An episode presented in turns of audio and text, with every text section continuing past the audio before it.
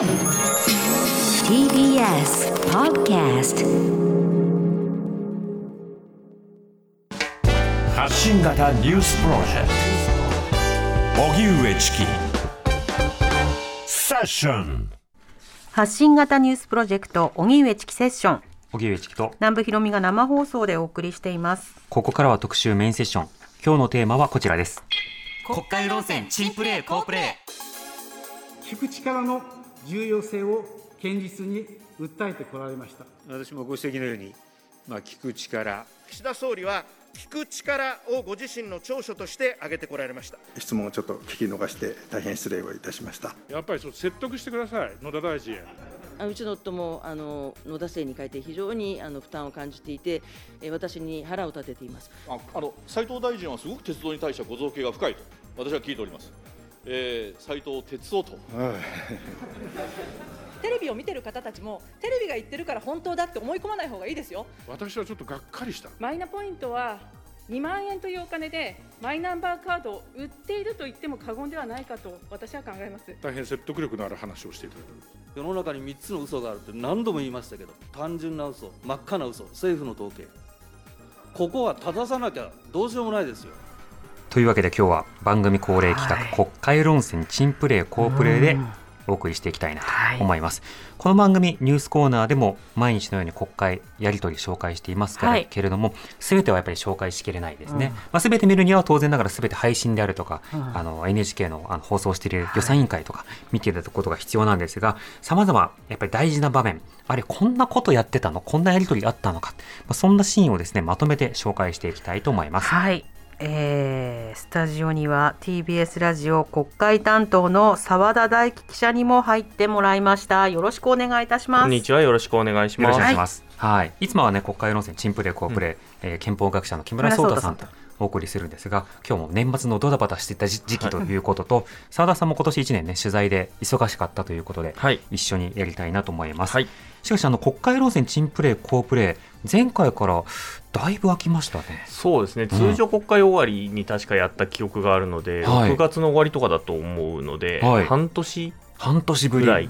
空きましたね。国会開いてなかったでですからね。国会をやってなかった。はい、あの閉会中審査にを夏にちょこちょことやって、うん。その後はもう臨時国会とあか、えー、とそあの総理を決める臨時国会をすごい。短くやって、うん。そのまま選挙やって、あとしばらく空いて、今度また臨時国会という感じだったので、うんうん。ほぼほぼ空いてないという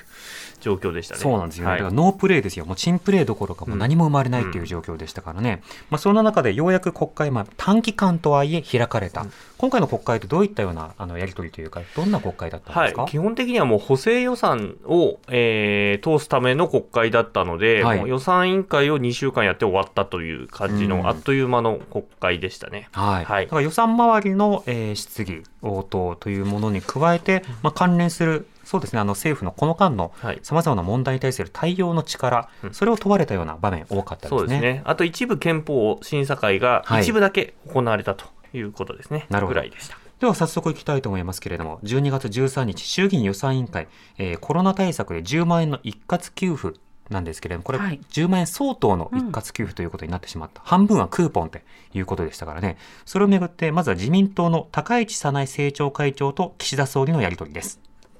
えー総理は今回の子育て世帯の給付については、予備費を活用した5万円の現金については、年内に給付を開始、えー補正予算を活用した、えー5万円相当のクーポンを基本とした、えー給付については、来年春の卒業、入学、えー新学期に向けて行うこととしておられました。まあ、しかし、えークーポンを基本とした寄付あの給付につきましては、事務費が高い、えー地方自治体はワクチン接種など、このコロナ対応で業務多忙だ、また現金10万円を一括給付すべきだといったご指摘がございます。地方自治体の負担を軽減するという観点から、本日現在、どのような方策を総理がお考えなのか、自治体の準備を考えても、もうタイムリミットだと感じておりますので、総理の明確なご見解を伺います。内閣総理大臣、岸田文雄君。えー子育て世帯への給付金につきましては、あのまあ、今日まで、まあ、地方自治体の皆様方からさまざまなご意見をいただきました。本当に多くのご意見をいただいてきました。また、国会が始まりましてからも、与野党の皆様方から、あこの給付金については、さまざまなご指摘があり、そして議論が続けられてきました。あの私としては、地方自治体と協議、調整しながら、柔軟な制度設計を進めていかなければいけない、このように申し上げてきたわけですが、あのそうしたさまざまな議論、指摘を受けて、さまざまなこの制度設計の検討を行ってきました。そして、この自治体の判断により、そして地域の実情に応じて、この選択肢として、年内からでも先行分のこの5万円の給付と合わせて、10万円の現金を一括で給付する形で、今回の対策の内容を実行する、こうしたことも選択肢の一つとして、ぜひ加えたいと私は思っています。そういった方向で、ぜひ具体的な制度設計、考えていきたいと思います。えー、自民党高市早苗政調会長と岸田総理とのやり取りでした、えー、この5万5万クーポン半分というのはちょっとどうかと思うというような声が自民党内からも出ているということですよね。まあそうですね。うん、だからまあそれを受けて、えー、高市さんがまあトスを上げる形で、はい、えー、岸田さんに質問をして、まあ岸田さんがいや10万っていうのも選択肢だということを言ったということですね。うん、はい。ただこれ選択肢ということになっているわけですけど、うん、じゃあ実際はどうなのかということを野党が追及していくことになります。同じく12月13日、衆議院予算委員会、立憲民主党の長妻昭議員と岸田総理、そして山際経済再生担当大臣とのやり取りです。クーポンは基本ですから、10万円を現金で一括給付する場合は、何らかの要件、10万円を現金に移行する場合ですね、要件というのがあるということですか、何らかの要件が。国務大臣いやいや総理、総理、ちょっと総理に聞いてるんです総理の言葉で聞いてるんです、総理の言葉で、なんで総理、ちょっと待ってください、総理の言葉で聞いてるんですよ、ちょっと委員長、委員長、これ、自治体の皆さんも相当ね、疑心暗鬼になってるんですよ、総理に聞いてるんですから、簡単な質問ですよ。簡単な、ちょっと一回止めてください、そしたら。実務的な話ですから、難しくない実務的な話なので、私の方からお話をいたしますが、今あった何らかの要件を設けるというのはですね、えー、その地方自治体の実情に合わせた形のものにしますから、極力簡単な形でやりやりたいと思っておりますので、何か抑制要件のようなものを設けるつもりはございません。総理。はい、じゃあ、内閣総理大臣、岸田文雄はい、あの政府において、えー、10万円の一括給付、現金給付を認めるにあたって、何か特定の、まあ、条件をつけて審査をするというようなことはありません。これ、先ほどですね、あの私は聞いてないのに、山際大臣からご答弁ありましたけれども、あの簡単な要件を付すと今おっしゃっていましたね。そつまりですね、これ、本当に疑心暗鬼になってるんですよ、自治体、二転三転してるんで、いろんな通知も出てるんですよ、実は、自治体に対して政府からですね。その簡単な要件ということについて、そのこういう心配があるんですよ、総理、本当にですね。自治体からしてですね、じゃあ、一旦これ、立て替えるわけですよね、間に合わない場合は。補正予算の成立をもって、あとの5万円の現金は補填されるわけですよね、補填されると。ただ、その時に、今日決断して大丈夫なのかということなんですよ。つまり簡単な要件があるとおっしゃいましたから、つまり、じゃあ10万円給付しますと、現金で年内、それを決断して、作業を進めていったら、でも簡単な要件がある、その簡単な要件に反した場合ですね、その現金の補填がですね、政府からないというケースもあるのではないかと、こういう懸念があるわけですが、これ、総理、先ほど条件はないと断定されました。そうすると10万円という金額が守られてるのか、それと960万円という年収条件が守られてるのか、これ、当たり前じゃないですか、だって。ぜか簡単な要件じゃないじゃないですか、これ。でこれこれを守れれば、あとは無条件でということで、山際大臣、いいですね。はい、国務大臣、山際大志郎君。何かあの誤解を与えるような表現で大変申し訳ないんですが、あのおっしゃってる通りでありまして、えー、自治体の皆さんと相談する中でですね、この所得制限を設けずに、すべてのお子さんに対しても支給したいというようなところも実際にあるんですね。で我々政府といたしましては、給付対象者や給付金額等が政府で決めたものであることについて、その後で補助金をお渡しするということになってますから、そこを確認させていただくというだけでございまして、基本的には無条件と思っていただいて結構でございます。はい、えー、具体的な要件とは何かということを追求する長妻昭議員というような場面でした。この間、やっぱりどういった仕方で給付されることになるのか、これ、地方自治体が具体的に作業をするので、そのタイムリミットをめぐって、ずいぶんと攻防がありましたよね。そうですね、あのまず最初のお金に関しては、まあ、年内に5万円というのはもともと決まってたんだけれども、はい、それを10万円一括もできますっていうのを、まあ、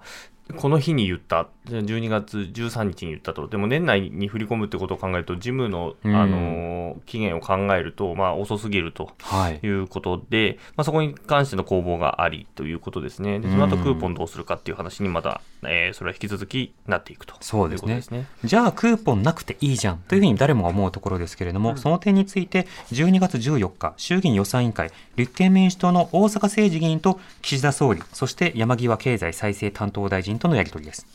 クーポンを原則とするという、この原則、これを撤回された方がいいんじゃないかと思います。これは制度の変更というよりも、もう撤回してもないにしても、自治体の皆さんにしてみるとですね、とにかくもうそっちが主流なんだから、制度はもうクーポンじゃなくて現金が主体だ、だからクーポン原則っていうのはやめてくれよっていうことだと思うんですがね、このクーポンが原則っていうのを撤回するおつもりはありませんか？まず国務大臣、山宮大志郎君。クーポンを利用したいという声も少なからずございますし、また一方で、今回のことをいい契機としてですね、その新しい、まあ、言ってみればそのデジタルを使ったような仕組みを使って、地域を活性化するということにもチャレンジしてみたいと、まあ、こういうような声も聞こえます。ですから、ある意味ですね、この10万円一括給付っていうものが、えー、メジャーになったとしても、そういう工夫をしたいという方々について、政府の方針としては、基本的にはクーポンを使ってやろうということを、えー、堅持してですね、そこに関してしっかりサポートしていくという、そういう姿勢を示さなくてはいけないと、私は担当大臣としてそう考えております大阪誠二君。あまり説得力ないですね、山際大臣。あの今のような話であるならば、どっちも選択できますよっていうことでいいんじゃないですか、どっちにもメリットがあるんだから。だからクーポンやりたいっていうところはクーポンどうぞと、現金でやりたいっていうところはどうぞと、クーポンを原則にするっていう意味はないんじゃないですか、いかがですか？国務大臣、山際大志郎君。あの柔軟な制度設計と言っておりますから、どちらを選択していただいても結構だということは、先ほどご答弁申し上げましたように、えー、まずこの補正予算が成立する前ですけれど、しっかりとお示しをしてまいります。まあ、その上でですね、やはりクーポンというものを使ってやろうということを最初に決めた話でありますけれども、これ、準備するのは、ね、相当大変だというのは先生もご案内の通りですね。ですから、あのある意味、逆にですね、まあ、どちらでもいいということはお示しをするんですけれども、この基本的な設計としてクーポンを使っていくということをなくしてしまうと、そうするとですね、そうすると、なんでそのクーポンを使ってやるんだというようなことについて、まあ、あるある意味、そのネガティブに働く可能性だって僕はあると思うんですね。ですからそういうことも含めて、どちらを使っていただいてもいいというのは明言させていただいているわけですけれど、しっかり政府として、このクーポン等々を活用するということに関して、サポートをするという、そういう姿勢も含めて申し上げているわけでございまして、事実上は先生がおっしゃっているように、どちらを選択していただいても構わないということを言っているわけですから、この方針のまま生かしていただきたいと思っております大阪誠一君。まあ、総理、全く説得力がないというふうに思うんですがね、今回のその混乱の原因というのは、クーポンにこだわりすぎた、クーポンが原則だということにこだわりすぎて、今日の混乱があるって、そうは思われませんか？内閣総理大臣、岸田文雄君。まずあのクーポンについては、クーポンの政策的な意義はあると思っています。え、直接的、ま、効果的にこの子どもの子どもへの支援を考えていくとか、民間業者の振興ですとか、地域の工夫ですとか、消費の下支えですとか、そういった政策的な効果はあるということで、クーポンを考えたということであります。しかし、その後、さまざまな意見を踏まえて、制度を柔軟なものにしていった、その議論の中で、さまざまな選択肢を用意した、これが今回の議論の経緯だったと思います。え、そして、え、今なお、先ほど山際大臣からお答えさせていただきましたように、地域によってはクーポンのこのメリットを活用したいという自治体もある、こういった状況でありますので、そういった工夫も尊重できる、対応を国としては考えていくべきではないかと考えます大阪誠二君。はい、立憲民主党の大阪政治議員と岸田総理山際経済再生担当大臣とのやり取りでした。山際大臣の発言というのがある意味ユニークでしたね。うん、というのはそのクーポンをなくすっていうようなことをすると、じゃあなんでクーポンを使ってやることになったんだというネガティブに働く可能性があるからやめませんっていう、これ、変な政策やろうとして撤回することができなくなってしまうという発言ですよね、まあ、そうですね。あのこれだけ批判が集まったっていうのは、つまり政策としてこれ、問題があるってことなので、そこをやめるってことなんだと思うんですけど、えー、でもその出した拳は引っ込めないっていう、はい、引っ込められないっていうことで、こういうよくわからないロジックになるという。そうですね、典型例ですよね。またクーポンの政策的な意義、子どもを支援するとか、民間の振興だと、うん、あと消費の下支え、いろいろありましたけど、これ全部現金でできますからね。まあ、そうなんですよね。はいでは今回そのこのクーポン問題、現金問題だけではなくて、統計の問題でも揺れました。12月15日、衆議院予算委員会、立憲民主党の品武議員と斉藤国土交通大臣、岸田総理とのやり取りです。今朝の朝日新聞の記事についてお尋ねしたいと思います。えー、記事によりますと、第2次安倍政権発足直後の2013年から国交省において、政府の基幹統計である建設受注統計の元資料である建設業者が提出した受注実績データを改善し改ざんしていたということであります。これは事実かどうか、お答えください。国土交通国土交通大臣、斉藤哲夫君。あの建設工事受注統計調査について、過去に集計の過程において、あの事業者から期限を過ぎて提出された過去分の調査票の情報を当月分に含めて集計していたことは事実です。えこの点につきましては、9月1日に公表された会計検査院の特別報告においても指摘がなされておりまして、まあ、こうした運用については、すでに令和2年1月の数字より改善を行いました。えーまあ、国土交通省所管の統計において、こうした指摘があったことは大変遺憾であり、お詫びを申し上げます。まあ、二度とこのようなことがないよう、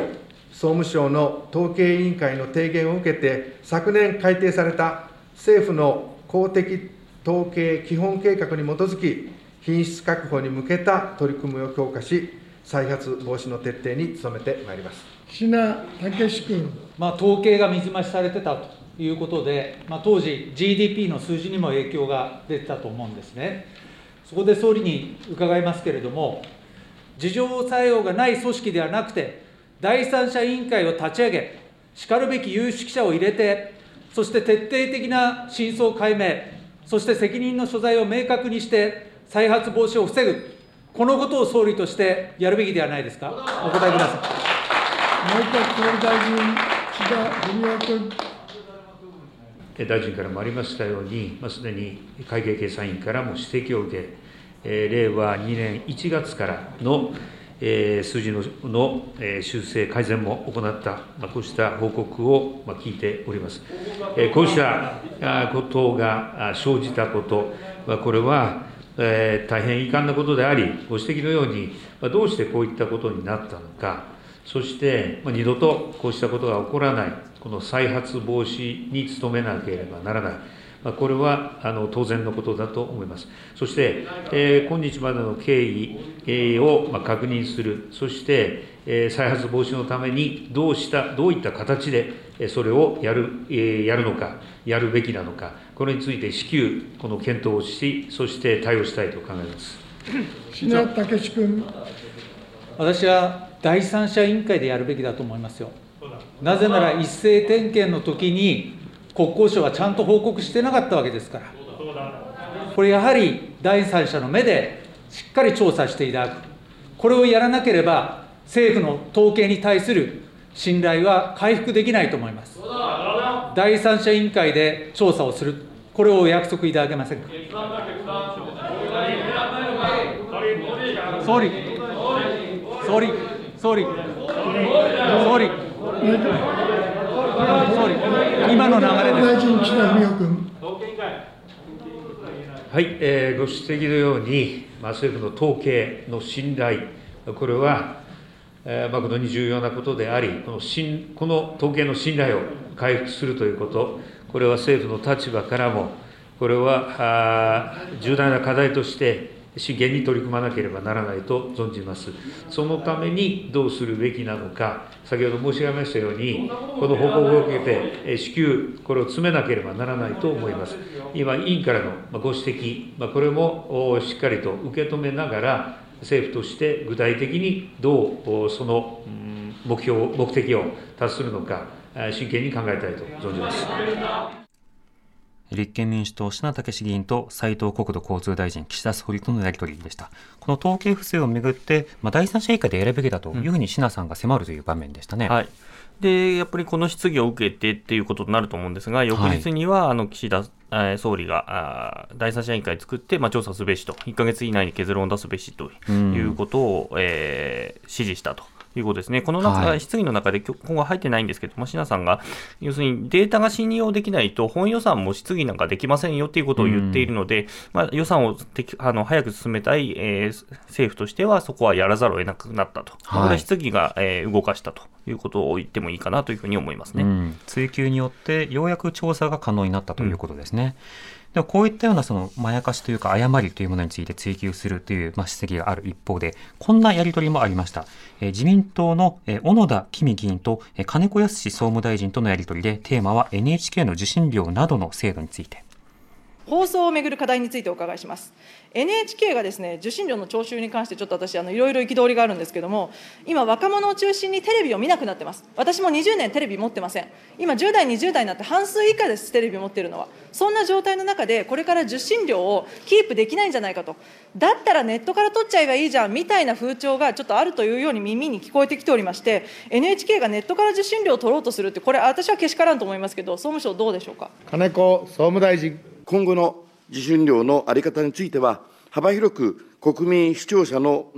皆様からのご理解を得る必要があると考えております。総務省といたしましては、ご指摘のようなテレビを設置していない方を新たに受信料の対象とすることは、現時点で考えておりません。小野田キムさん。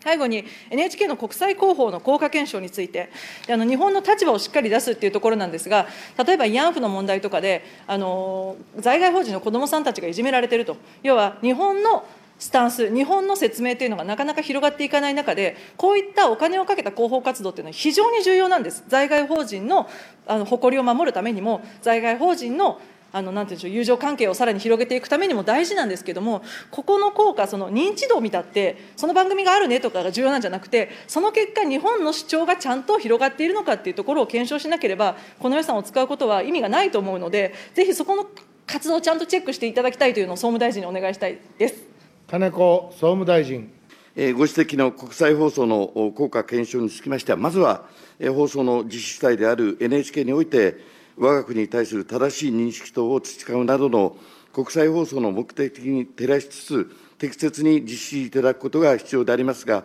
まあ、NHK が現在実施している調査検証に加えて、総務省としましても、NHK の予算や決算の提出時に付する総務大臣の意見において、NHK に対し、国際放送に関するこれまでの取り組みの成果について、具体的な指標を用いて分析した上で、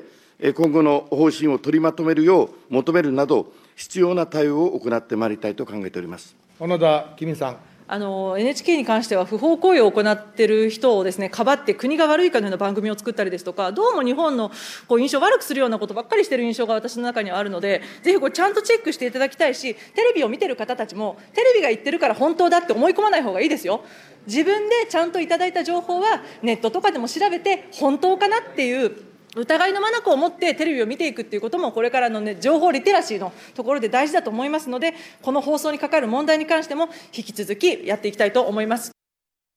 はい。自民党の小野田公議員と金子康総務大臣とのやり取りでした。小野田さんは20年間テレビを持っていないそうなんですけれども、日本の印象を悪くする放送ばかりをテレビがやっているということはご承知のようだというような、そういった不思議なやり取りでした。澤田さんいかがですか？はい。あの、まあ、そのあれなんですよね、確かに情報リテラシーっていうところは大事なんだけれども、えー、あの小野田さんもこのさっきのもその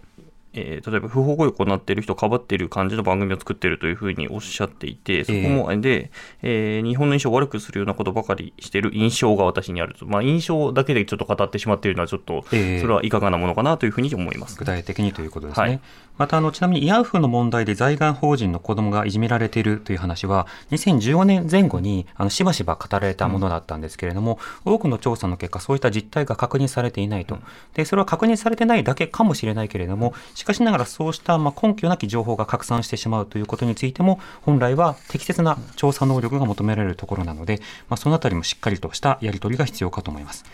一方で、えー、こんなやり取りもありました。えー、12月16日、参議院予算委員会、立憲民主党の白新君議員と岸田総理とのやり取りです。斉藤大臣はすごく鉄道に対してはご造形が深いと、私は聞いております。えー、斉藤哲夫ということでね、一定の役割を担う持続可能な鉄道経営の在り方、これ、専門家を交えて、審議会でそろそろ根本的に議論していく必要性があるんじゃないか、そういうふうに私は思うんですね。えこれがね、当時の自民党の先輩方に対するね、今の総理のね、そのスタンス、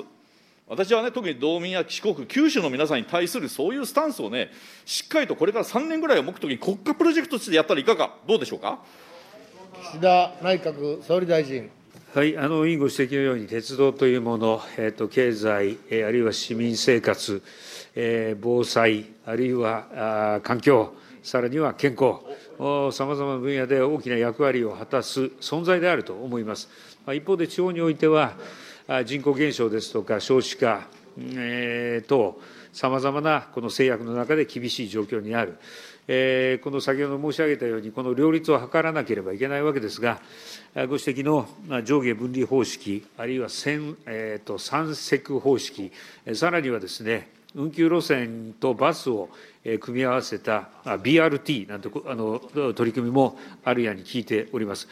こうしたさまざまな知恵を絞って両立を図るべく、政府としてもしっかり考えていく、これは大変重要な取り組みだと認識をいたします。どういったこの議論ができるのか、工夫をしてみたいと思います。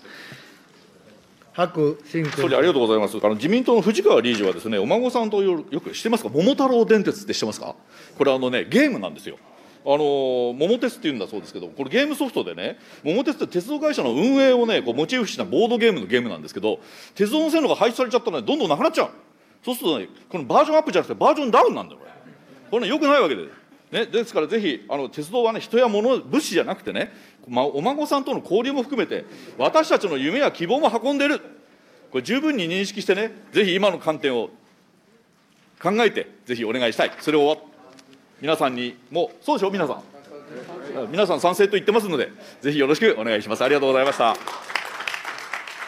立憲民主党の白新君議員と岸田総理とのやり取りでした。鉄道の重要性を述べる議論の中で、うん、あの、桃鉄、桃太郎電鉄というゲームについて触れて、はい、鉄道が、あの、衰えてしまうと、桃鉄もつまらなくなるというような 減るとかってことなんでしょうね、やり取りをすると。これはまたちょっと不思議なやり取りでしたけどね。まあ、この直前は、あの、ちゃんとした議論をしていて、ええ、あのヨーロッパでは今、鉄道が推奨されていて、っていうのはあの環境対策として、うん、えー、優れていると。とかね、はい。ということで、まあ、そういう意味でもやっていく必要があるということで、一応、環境大臣にも聞いたりもした上で、この最後の議論の結論になっていくということですね。うん、はいなので、やり取りの流れ、いろんなものを見ていきたいですね。続いては、えワクチンについても当然議論の対象となって続けているんですが、12月16日参議院予算委員会聞いてみましょうか。え立憲民主党の木戸口英二議員と、え堀内詔子ワクチン担当大臣とのやり取りで、え大臣の、え発言の適切さというか、振る舞いなどについても着目をしてください。まあ、3回目追加接種がスタートしております。実務を担う自治体からは、この両者のワクチンですね、具体的な配分量、そして配送スケジュールについて早期に示すことが求められております。まあ、もう示されている分は結構ですね、その後の1月以降ですね、1月までは示されていると思いますが、その見通しについてお伺いいたします堀内詔子国務大臣。前倒しの範囲の検討結果を踏まえた必要量のワクチンをきちっと自治体にお届けできるように、また迅速な情報提供を行うことにより、自治体に混乱が生じないように、関係省庁や自治体と緊密に連携して、しっかりとこれからも取り組んでまいりたいというふうに思っております。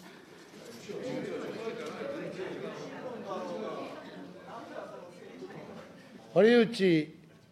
国務大臣。1, 1月までのあの発表させていただいておりますが、はいあのそのワクチンについてはあの、これから2社を合わせると、来年分として1億7000万回の供給を受ける契約を締結済みであって、総量として来年分の2022年分のワクチンはしっかりと確保できている見込みでございます。あのしっかりとこれからまた4月以降についても、前倒しの優先範囲の結果とか、そういったものをすべて勘案した上で、あの自治体にあの判明次第、きちっと決めさせていただいて次第、お知らせをしてまいりたいというふうに思っております。木戸口英二君。あのまあ、調達の総枠は大筋で合意できているということは言われております。これからまあ世界的な争奪戦ですね、オミクロン株も広がっているわけですので、供給は計画通りになるかということを、その点をじゃあご説明ください。堀内国務大臣。きちっと調達させていただいてからは、しっかりと供給をなるべく早く迅速にやってまいりたいというふうに思っているところでございます。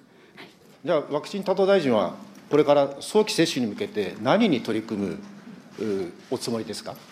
堀内国務大臣。今後、あの前倒しの優先順位がきちっと決まりまして、そしてあのお配りする段になった場合には、あの今、在庫としてモデルナが2200万のうち1700お配りする、そういった配送計画はもう立っておりますが、残り500万個、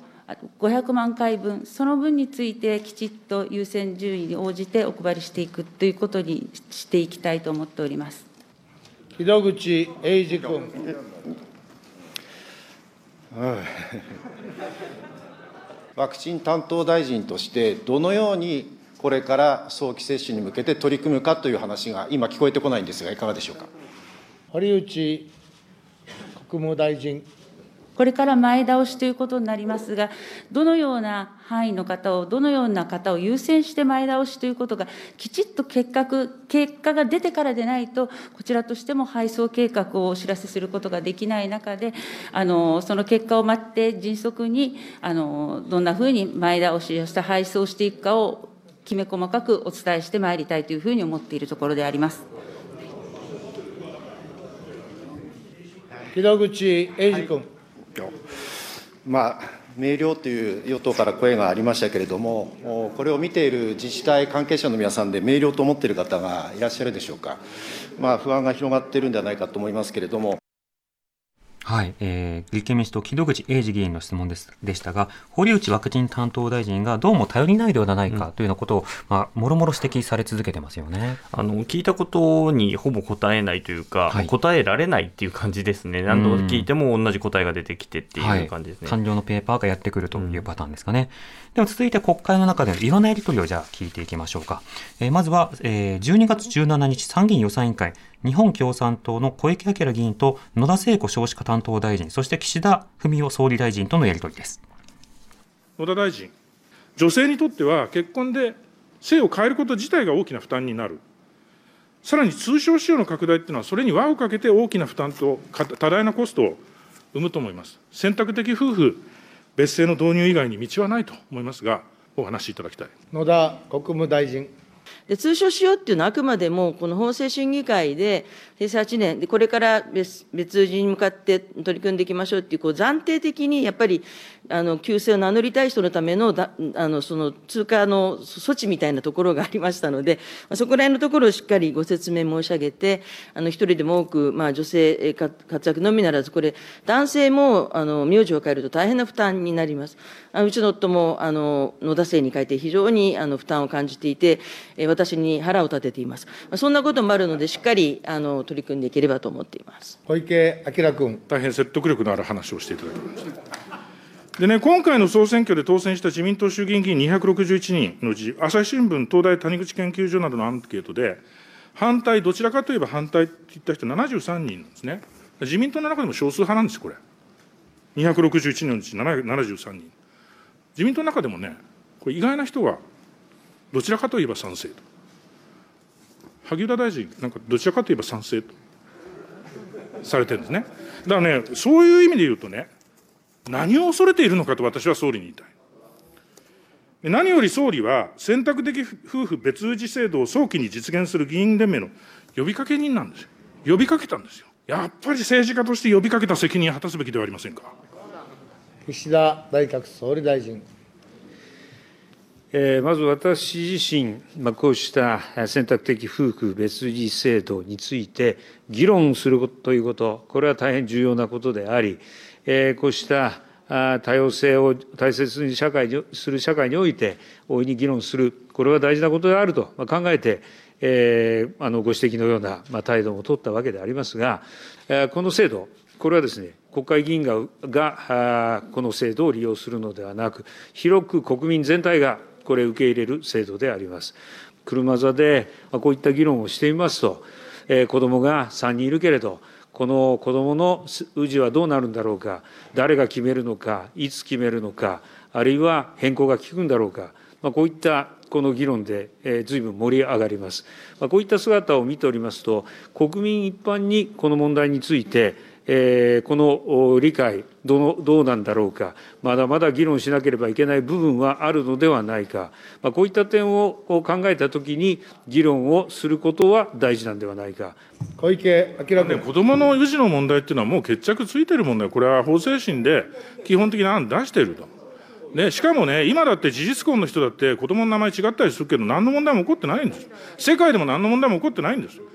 選択的夫婦別姓にして困る人なんていないんですよ。やりたい人がそういうふうにするっていう制度なんだから。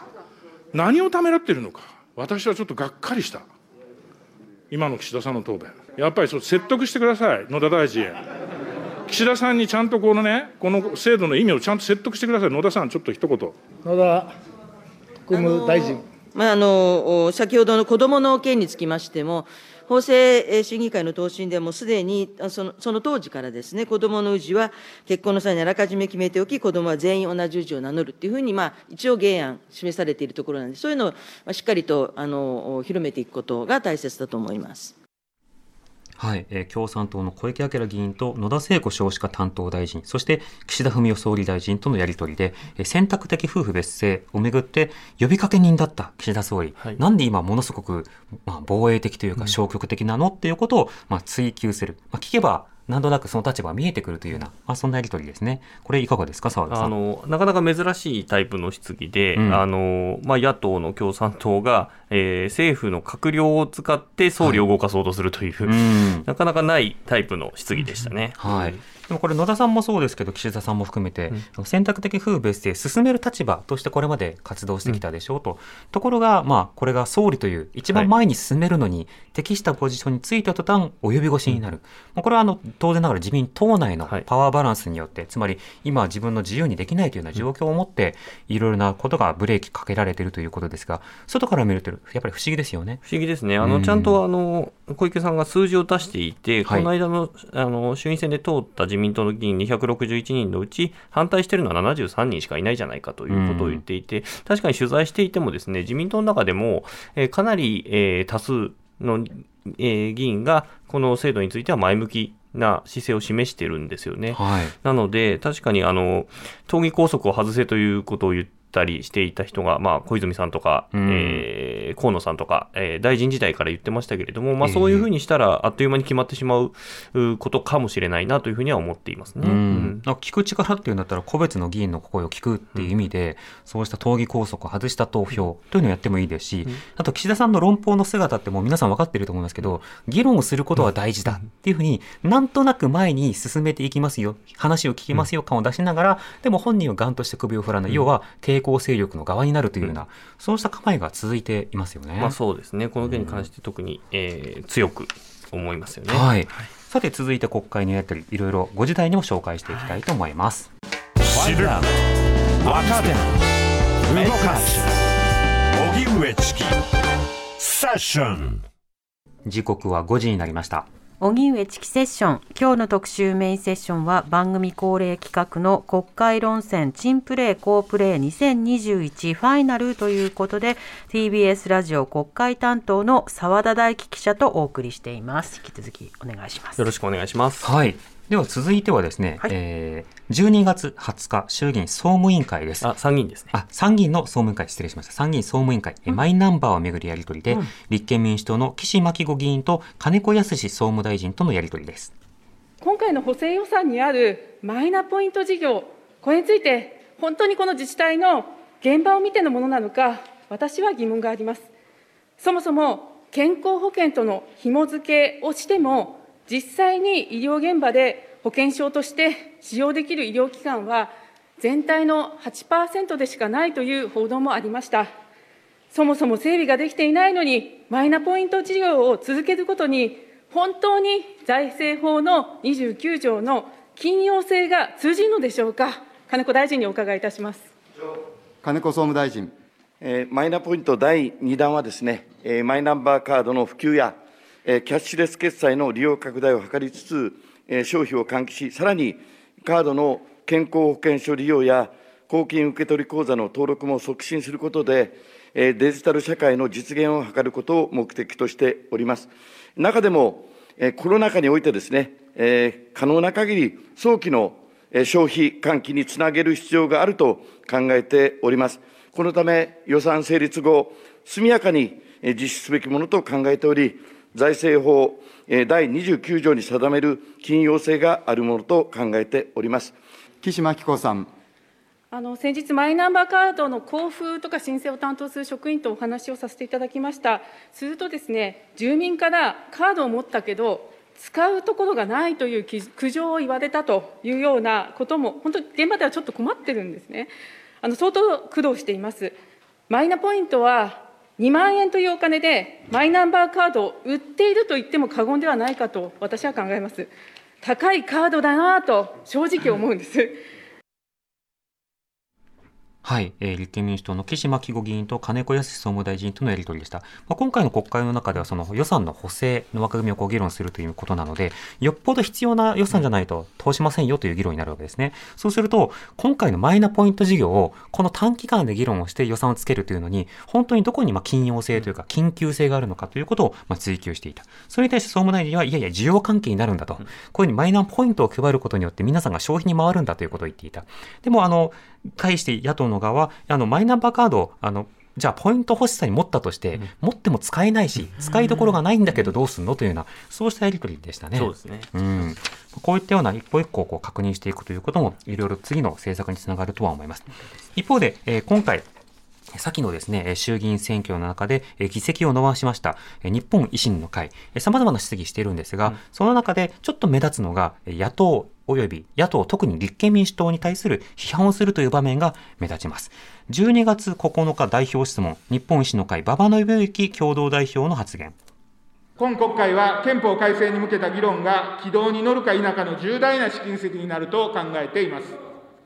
衆参両院の憲法審査会を毎週定例日に開き、憲法の中身の議論を滞りなく進めていくことが不可欠です。国民が判断材料を持ち得ないという状況を早急に打破しなければなりません。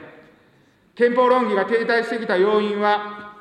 オールド野党の必要な妨害と、やるやると言いながら本気度が疑わしい自民党の優柔不断さにつきます。最終的に憲法改正を決めるのは、主権者たる国民です。オールド野党が改憲反対の立場を取られるのは自由ですが、論議の封じ込めは断じて許されません。はい、オールド野党という言葉を使ってきました。ということは自分たちはニュー野党ということになるのかという発言ですね。で続いて日本維新の会馬場伸幸共同代表は、憲法審査会、12月16日の憲法審査会では次のような発言も行っています。私たち日本維新の会が、先の通常国会最大の仕事の一つと位置づけ位置づけてきたのが、憲法改正のための国民投票法改正でありました。私も改正法案の提出者の一人として、成立に力を尽くしましたので、6月11日に成立を見たことは大きな成果と考えています。しかしながら、立憲民主党の修正案を与党が丸飲みし、立憲民主党に憲法改正原案の審査を拒否する口実を与えたことには、唖然とし、言葉を失いました。立憲民主党の修正案は、現在の国会が将来の国会に対し、施行後3年という具体的な期限を設けて、検討を求める内容になっており、その間は憲法改正に向けた国会の発議権が制限されているとの誤解を招きかねない、そうした観点から私たち日本維新の会は、立憲民主党が提案した修正案に第2項を追加し、この修正案が日本国憲法の改正案の原案の審査を行うことを妨げるものと解してはならないとする修正案の修正を提案しましたが、実現を見ませんでした。もちろん、憲法改正に向けた国会の発議権が制約されているかのような立憲民主党の物言いは、憲法違反のもう虚妄であります。憲法学が専門で、関西学院大学の井上武教授が、手続き法である国民投票法が障害になって、憲法改正が制約されることはあってはならない。改正が必要なのであれば、3年という期限にとらわれず、直ちに審議して、いつ国民投票が行われてもよいように準備しておくのが、憲法改正を発議する国会の責務であると、喝破されているとおりであります。立憲民主党には、憲法に規定されている国民の憲法制定権力をないがしろにすることのないよう、強く釘を刺しておきたいと思います。これは12月16日の憲法審査会での日本維新の会馬場信之共同代表の発言でした。日本維新の会としては、あの、やはり野党第一党にまずはなりたいというような考えもありますよね。で、なおかつその立憲民主党というものの、例えば評価が下がれば、その分、えー、維新などに対する期待値が上がるのではないかとも見られる。一方で、でも自分たちは自民党とか公明党にすり寄っているわけではないですからということで、双方批判をするという言説が多くなる。そうすると、野党の中では、えー、オールド野党などの言葉を使って、えー、野党第一党を批判する場面が目立つようになると、こういったような戦略が続きますね。そうですね。まあ、維新に関してはずっと立憲批判はしていて、はい、まあ、それが、あの、総選挙の結果をもって、さらにまあ勢いを増したというふうに受け取るのが正しいかなというふうに思いますね。そうですね。うんまあそういったようなその場面というのが個別の委員会一つだけではなくて、また一人の議員だけではなくて、複数の委員会で複数の議員さんがそうしたことを繰り返すことによって、いろいろとそのざわつくというか議場が荒れるような場面というのがあります、ね、そうなんですよね。予算委員会の中で結構ヤジが飛んでいて、はい、その立憲の議員が立っているときに、まあ維新の席からヤジが飛ぶというような場面もたびたび見られましたね。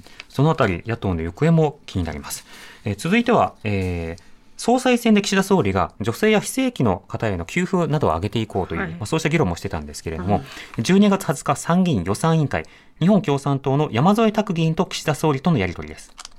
総理は総裁選以来、非正規、女性、子育て世帯、学生をはじめ、コロナでお困りの方に給付金を届けると述べていました。非正規女性を対象とする給付金はどうなったんでしょうか。岸田内閣総理大臣。はい、あの今回のコロナ禍において、え特に、ま女性の方々に対しに対して、ま雇用、あるいは暮らし、さまざまな形で深刻な影響が出ているということで、え支援をお届けする対象として、女性の皆さんも挙げさせていただいたということです。でその支援がどうなっているかというご質問でありますが、これはあの女性の方のみに着目した給付金というのは、現実経済、えーと、今回の経済対策の中にメニューとしては存在はいたしません。しかしながら、この非正規、あるいは子育てなど、生活に困窮されている女性を含めて、お困りの方々に支援を行うということで、この住民税非課税世帯に対する支援、生活困窮者自立支援金、さらには子育て、子ども子育て支援の給付金、さらにはこの再就職や正社員化に向けた学び直しや職業訓練の支援、こうしたさまざまなこの支援策、これを重重層的に支援することによって、女性の皆様方に対しても、しっかりと支援を行っていきたいと考えているところであります。山添拓君。